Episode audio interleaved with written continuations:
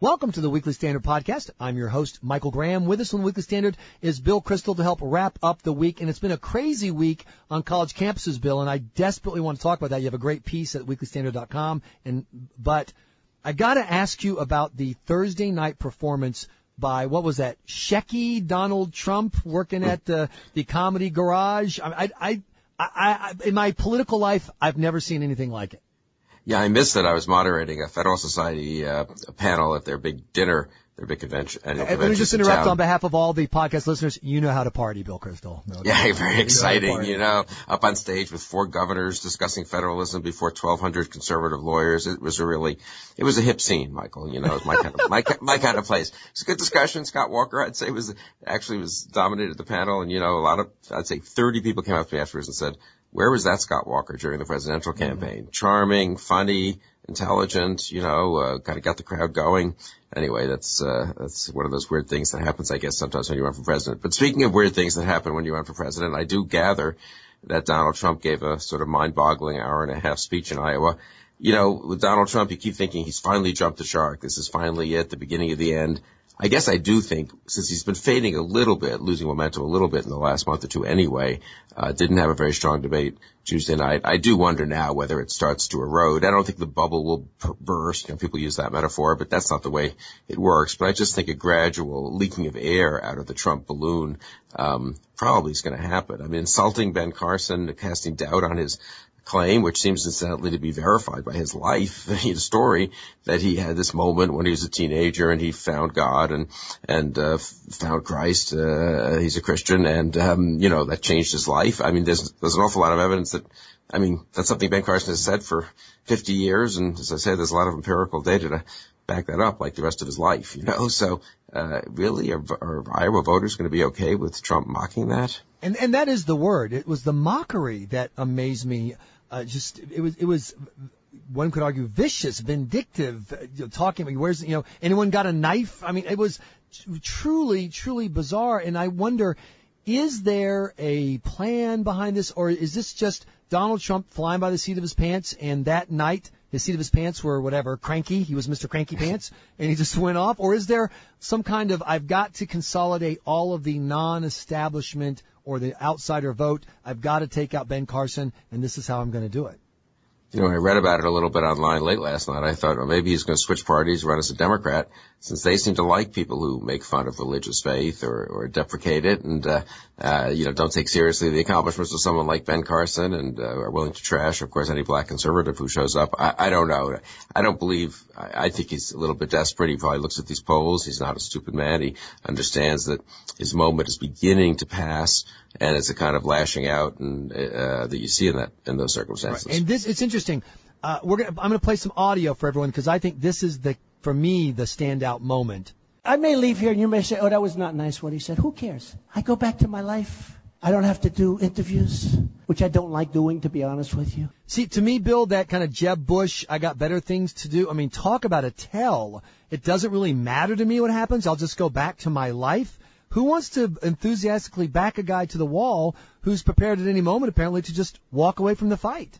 Yeah, I had the exact same reaction of thinking, gee, that reminds me of Jeb Bush, another guy who, uh, or Bush's case, someone who, I don't know, maybe really didn't want to run in any way is trying, now trying to get votes by telling voters he doesn't much care about what they think and that he doesn't much care about the job that he's asking them to support him for. But uh, Trump and Bush could end up having this weird symbiotic relationship where Trump, I think, was the naturally occurring antibody to the establishment attempt to bless and coronate Jeb Bush. Uh, with Bush's uh, collapse, Trump's collapse may be following uh, shortly after. Uh, so uh, this is where we are. There's obviously opportunities uh, for people. I just wonder what Trump's going to do next. I, I think it's safe to say nobody knows. I wouldn't be surprised if Donald Trump doesn't know. And so that's kind of the political race as we watch this. Before we get to the college campus craziness, though, I got to point out. So the Democrats are going to debate. Apparently, it's going to be at 3 a.m. only on one UHF station, and it's being held inside Dick Cheney's secure bunker. Do I have that right? I mean, seriously, Saturday night, 9 o'clock while Iowa's playing football and they're ranked in the top 10. This, this might as well be on the invisible channel. Yeah, I know. I'm, I'm doing good, uh, this week on Sunday morning on ABC. And so uh, I'll, I guess I'll feel some, we'll probably have to discuss this. And so I guess I should try to watch it Saturday night, but maybe I can, uh, maybe I can watch a good football game and just, uh, this is why the internet is a great thing. You know, the transcript will be posted at 11.01 p.m. and I will skim through it and then I can, I don't think I have to make clear on, on ABC Sunday morning whether I watched it or whether I really merely, you know, watched a few highlights and, If and, you read, watched and read it- the transcript. You, if you watched it, you'll be the only person who hasn't called into C-SPAN who watched We'll be, it. there'll be, there'll be four of us on the panel faking having watched it, you know, So why, so why would the greatest candidate ever, who has more experience than anybody, who's a natural lock, in you know, i- i- indisputable, inevitable, why would she be holding her debates on date night opposite top ten football? Right. I gather the debate after this is opposite one of the college football playoff games, right? So, in I think the very beginning of January. So, yeah, maybe she's not so confident that. I mean, of course, she's the front runner. Uh, if she does well, it's expected. If she trips up, uh, that makes things a little dangerous. You know, I mean, everyone assumes she'll be the nominee, and I guess I do too. Uh, Biden's not running. I gave up on that a while ago when he announced he wasn't, but. Um, I don't know. I'm so struck. You look at the polls, the national polls. There've been two of them, I think, in the last week. She's 20 points ahead of Sanders. Basically, it's like 56, 34, or something like that. In Iowa, she's ahead by less. In New Hampshire, she's still, I think, a little behind. I don't know. I mean, if you're Hillary Clinton, you're thinking, geez, you know, I'm going to have to hang on here in Iowa, New Hampshire, hope for a split, or hope not to lose badly. And then I've got this alleged firewall in South Carolina. But how strong is that firewall really? I think the Clinton people are more nervous than they let her on. Oh, I don't know what they'd be nervous about. You can't beat somebody with nobody. Uh, the people who should be nervous are the people who are spending 40, 50, 60 grand a year to send their kids to college so they can learn that they're entitled to a safe space free from icky Halloween costumes. Go Yale. You're absolutely right. I mean, you, it really was, there was a point this week where you just couldn't tell what on reading Twitter, reading things online, you couldn't tell what was a parody and what was real. I mean, I don't mean that, I don't mean that, you know, metaphor, I don't mean that metaphorically or I don't know, humorously. I literally couldn't be sure at times, you know. There's, you know, oh, I need a safe space because someone walked around dressed as a Mexican. Well, was he like threatening you? No, no, he was wearing a, or she maybe, I think was wearing a sombrero and that was like a Halloween costume. I guess they didn't have much time to, you know, put together a fancy Right. one or something. And that, that requires a safe space. I mean, you just can't make it up. And these are on liberal campuses where the kids are coddled, obviously, beyond the dreams of uh, of our generation, or my generation, or your generation, or earlier generations. I mean, the more they're coddled, the more they demand further coddling. I just keep asking myself, where are the grown-ups? At the University of Missouri, the football coach claims that he supported the potential walking out of a football game. I just cannot express, but being an SEC fan myself, uh, go Gamecocks, what a earthquake, cultural earthquake it would be if a football team didn't show up for a game on a Saturday over the nothing burger of Missouri where, you know, someone shouted something out a window and someone scrawled a uh, swastika and feces. I mean, that's it. That's the, that's the uh, content of the Bull Connor movement on campus. And, and the coach pretends he supports them. The professors say they support these kids. The mayor said that the struggle isn't over until everyone is free of epithets. Well, that means that it's we're we're gonna have to end speech. We're all going to have to become mutes. I, I don't. I just where are the grown-ups to point out how silly this is?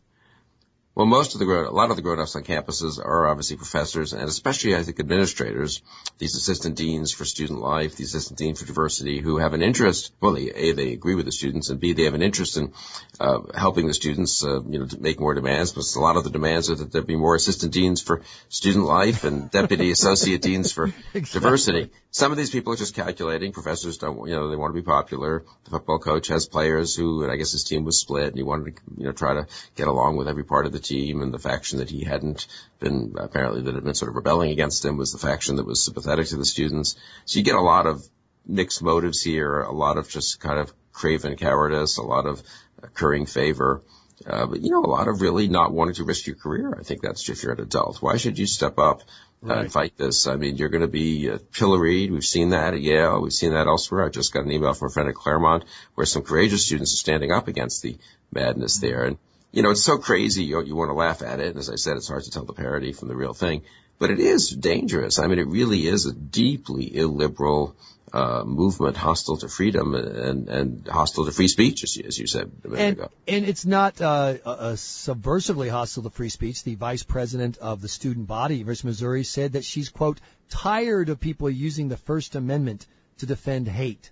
And she thinks that's a serious argument. And that's the kind of argument I, I mean, I, you'd get an F in my class if that was your argument. Free speech is bad because hate. The end. I, I don't, I don't know what to say to that when people make those arguments. Why aren't they embarrassed for themselves? Uh, yeah, I don't know. And, and I got an email. I actually posted this a, a, a few minutes ago on the Weekly Standard blog um, as an intelligent email from a reader who wanted to be anonymous, though, saying this isn't just a university problem; it's a workplace problem, mm-hmm. especially in sort of big corporations. Uh, he himself has had some issues, right? You know, being saying taking conservative positions on certain things, and he's a very mild-mannered guy. I know him a little bit. I'm sure in the most, as I say, in the least obstreperous way, but didn't want to be bullied by his uh, peers into signing on to certain things or saying certain things at workshops. I mean, people know that kind of stuff. So it really is a broader problem. I think it's incidentally politically the conservative politician who steps up on this, the yes. governor who says, hey, you know, can I, can I make a point? The University of Missouri is a public institution. Mm-hmm. You know, the state legislature of Missouri and the governor happens to be a Democrat in that case, but they do have some authority and responsibility. This is true in other states as well. Uh, and, and of course, even if they're private institutions, there are public issues of freedom of speech and so forth. So, uh, a senator who says maybe at the federal level there's some things we should do to protect free speech, I really think taking on this plague, it really has become a plague of political correctness, um, and it's not just kind of, gee, there's some social pressure. We're talking about real legal threats and real mm-hmm. physical threats at times against people. I think someone who takes that on would be, uh, there's gotta be a silent majority out there that just looks at this and thinks, what is going on? No, this is the opportunity for the Republican Party, which has a lot of brand issues, to you know be the brand of normal people. I'm surprised, for example, that uh, Dr. Ben Carson hasn't gone to Missouri. I, I think it would be a tremendous win for him. Just walk out on the campus, talk to people, talk about what it's really like to face discrimination, and talk about you know what, how you can conquer it and and et cetera. I'm surprised that someone like Chris Christie hasn't uh, gotten involved. This seems like it's right in his wheelhouse. And uh, maybe the most disturbing event of all, the announcement from the University of Missouri Police Department that they want students who hear hateful language to immediately call the police, take a description of the person. Ta- so you're you're walking down the campus and someone's telling a joke about a rabbi, a priest, and a whatever nun walking to a bar, and someone's scribbling down. You're just, I got a drawing of him, officer. There he is. I mean, this is so crazy that it seems like the perfect opportunity for counter programming by the GOP. I totally agree, and I think especially a governor. Well, you know, Mitch Daniels, who was a governor, obviously, right. uh, and is now president of Purdue, sends an email to the Purdue faculty and students. I think yesterday or the day before, mm-hmm. they got a lot of circulation, which was mild mannered, mild toned, but made clear there'll be freedom of speech at Purdue. I think people who do that will become sort of heroes, not just to conservatives, but to lots of Americans, including lots of Americans who don't have that, didn't have the opportunity to go to a nice college. Maybe their kids aren't college exactly. students, and they look at these kids who are uh, upon whom the taxpayers are spending for whom the taxpayers are spending a lot of money who are getting low interest loans uh, who are treated awfully well while they're on campus and then their their response is to sort of make you know take things in this crazy direction and and really not just crazy, I mean, really threaten freedom of speech sure. in a way that's so very unhealthy for the country. A great uh, bill to be proposed by a Republican U.S. senator. Every student who's arrested by the police for free speech at your campus will be a one percent drop in the amount of federal aid to your campus. And right, and a great thing for and every mayor and governor should say to the police, nonsense. If you get a phone call complaining about someone's speech that's not hate, that's not an actual you know, criminal speech, right. threatening speech, ignore it. Yeah, uh, but that would be sanity, and for some reason we're doing something very different.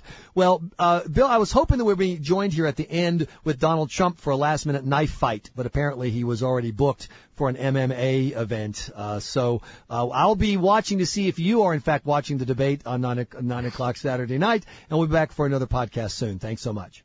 Thanks, Michael. You've been listening to the Weekly Standard podcast. Please be sure to check weeklystandard.com regularly for podcast updates. I'm your host, Michael Graham.